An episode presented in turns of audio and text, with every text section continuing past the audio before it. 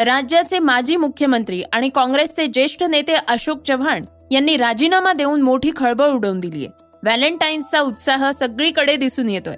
पण मार्केटमधल्या गुलाबाला काही केल्या डिमांडच मिळत नाहीये. तर दुसरीकडे मनोज जरांगे पाटील हे सरकारकडनं त्या अध्यादेशाच्या मागणीसाठी आमरण उपोषणासाठी बसले आहेत. यासह इतर अनेक महत्त्वाच्या घडामोडी आपण आजच्या सकाळच्या पॉडकास्टमधनं ऐकणार आहोत. नमस्कार मी गौरी कुबेर. आज तेरा फेब्रुवारी वार मंगळवार.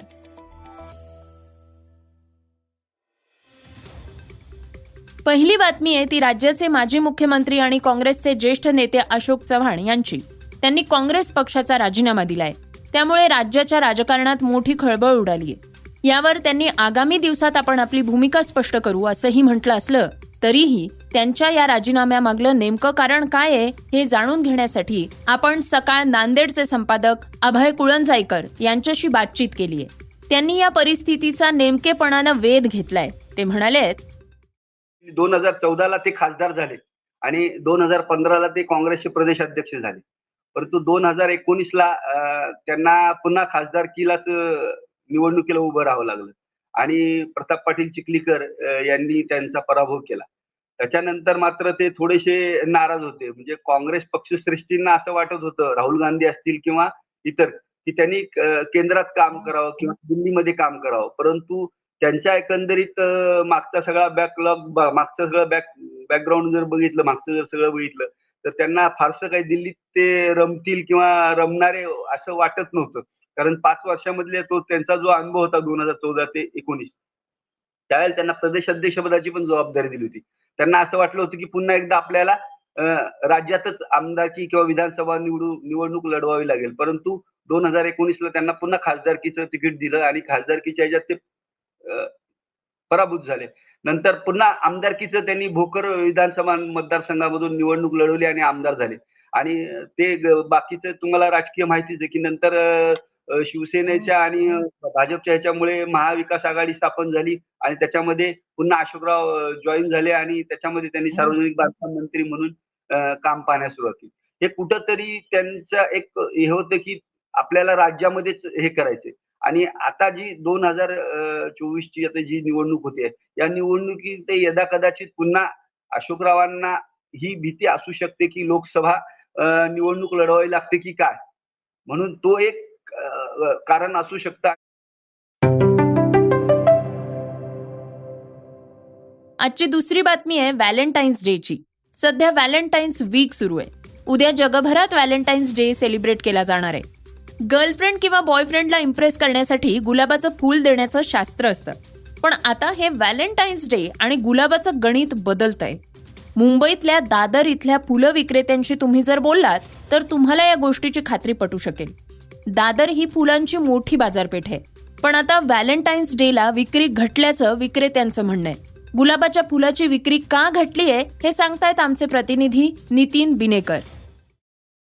व्हॅलेंटाईन वीकमध्ये गुलाबाच्या फुलांची मागणी प्रचंड असते. मात्र काही वर्षापासून गुलाबाच्या मागणीकडे तरुणांचा कल दिसून येत नाही. त्याचा परिणाम थेट बाजारपेठेतील व्यापारावर दिसून येत आहे. मुंबईतील दादर फुल बाजारामध्ये पहाटे चार ते सकाळी आठ वाजेपर्यंत होलसेल फुल बाजार भरतो या बाजारात नाशिक पुणे कोल्हापूर सातारा आणि सांगलीमधून मोठ्या प्रमाणात गुलाब फुलांची आवक असते. पूर्वीप्रमाणे आजही तरुणाईमध्ये व्हॅलेंटाईन डे उस साजरा करण्याचं प्रमाण वाढलं जरी असलं मात्र गुलाब फूल ख खरेदी करण्याचं आणि मित्रमैत्रिणीला भेट देण्याचं प्रमाण मात्र घटलेलं आहे. यामागचं कारण असं की की व्हॉट्सअप फेसबुक इंस्टाग्रामवरून नकली गुलाबाची भेट म्हणून पाठवत आहे तरुणाई आणि त्याचा फटका थेट फुल बाजारावर दिसून येत आहे.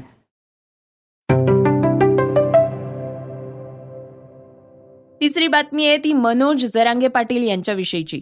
सगळे सोयऱ्यांच्या संदर्भात अधिक स्पष्टता कधी आणणार? सरकार मराठा आरक्षणाबाबतचा नवा अध्यादेश जोपर्यंत जाहीर करत नाही तोपर्यंत मनोज जरांगे यांनी आमरण उपोषणाचा इशारा दिलाय असा प्रश्न त्यांनी आता उपस्थित केलाय. सध्या तर त्यांनी अन्न पाणी आणि वैद्यकीय उपचार घेण्यास सुद्धा नकार दिलाय. जरांगे पाटलांच्या उपोषणाला तीन दिवस पूर्ण झाले असून त्या उपोषणाला पाठिंबा म्हणून कळंब तालुका बंद ठेवण्याचं आवाहन करण्यात आलं होतं. त्याला उत्स्फूर्त पाठिंबा मिळाल्याचं दिसून आलेलं आहे. आजची चौथी बातमी आहे एसटीच्या संदर्भातली. एसटीच्या ताफ्यात पाच हजार एकशे पन्नास ई बसेस सामील होणार आहेत. या ई बसेसचं उद्घाटन आज मुख्यमंत्री एकनाथ शिंदे यांच्या हस्ते ठाण्यात होणार आहे.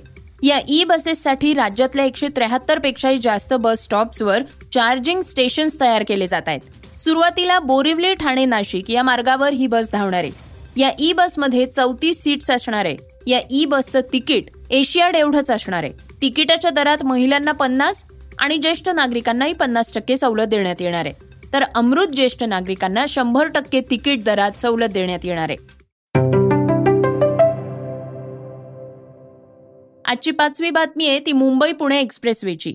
आज दुपारी तुम्ही पुण्याहून मुंबईला जाण्याचा विचार करताय? तर थांबा. एक्सप्रेस वेवर पुण्याहून मुंबईच्या दिशेला जाणारी लेन आज दुपारी बारा ते दोन या वेळेत बंद असणार आहे. एक्सप्रेस वेवर स्पीडवर नियंत्रण ठेवण्यासाठी सर्व्हिलन्स कॅमेरे बसवण्याचं काम सुरू आहे. त्यासाठी हा ब्लॉक घेण्यात आलाय.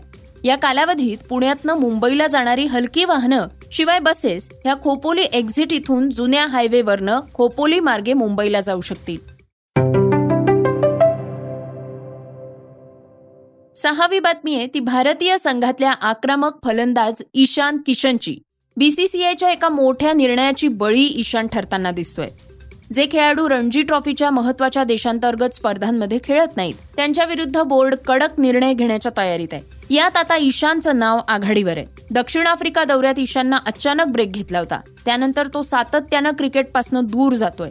टीम इंडियाचे मुख्य प्रशिक्षक म्हणाले आहेत की किशनला संघात परत घ्यायचं असेल तर त्याला रणजी ट्रॉफी क्रिकेट खेळावं लागणार आहे. मात्र त्यानं अद्यापही एकही रणजी सामना खेळलेला नाहीये. त्यामुळे त्याला बोर्डाच्या या निर्णयाचा फटका बसणार का अशी चर्चा सुरू झालीय. सातवी बातमी आहे ती अभिनेते मिथुन चक्रवर्ती यांची. बॉलिवूडचे प्रसिद्ध अभिनेते मिथुन चक्रवर्ती यांना रुग्णालयातनं डिस्चार्ज देण्यात आलेला आहे. आपण आता पूर्णपणे बरे झाले असून लवकरच शूटिंगला सुरुवात करणार आहोत अशी प्रतिक्रिया स्वतः मिथुन यांनी दिली आहे. त्र्याहत्तर वर्षीय मिथून यांना दहा फेब्रुवारी रोजी छातीत दुखू लागलं होतं त्यामुळे त्यांना रुग्णालयात दाखल करण्यात आलं होतं.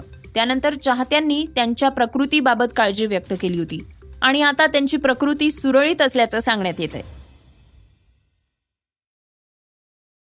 श्रोत्यांनो हे होतं सकाळचं पॉडकास्ट हे पॉडकास्ट तुम्हाला कसं वाटलं हे आम्हाला जरूर कळवा. त्याला रेटिंग द्या आणि इतरांना सुद्धा रेकमेंड करा. तर आपण आता उद्या पुन्हा भेटूयात. धन्यवाद. Script and research Yugandhar Tajane.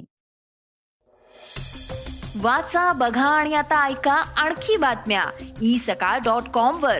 तुम्ही हा पॉडकास्ट ई सकाळच्या वेबसाईट आणि ऍप वर सुद्धा ऐकू शकता. विसरू नका या पॉडकास्टला आपल्या आवडीच्या पॉडकास्ट ऍप वर सबस्क्राईब किंवा फॉलो करायला.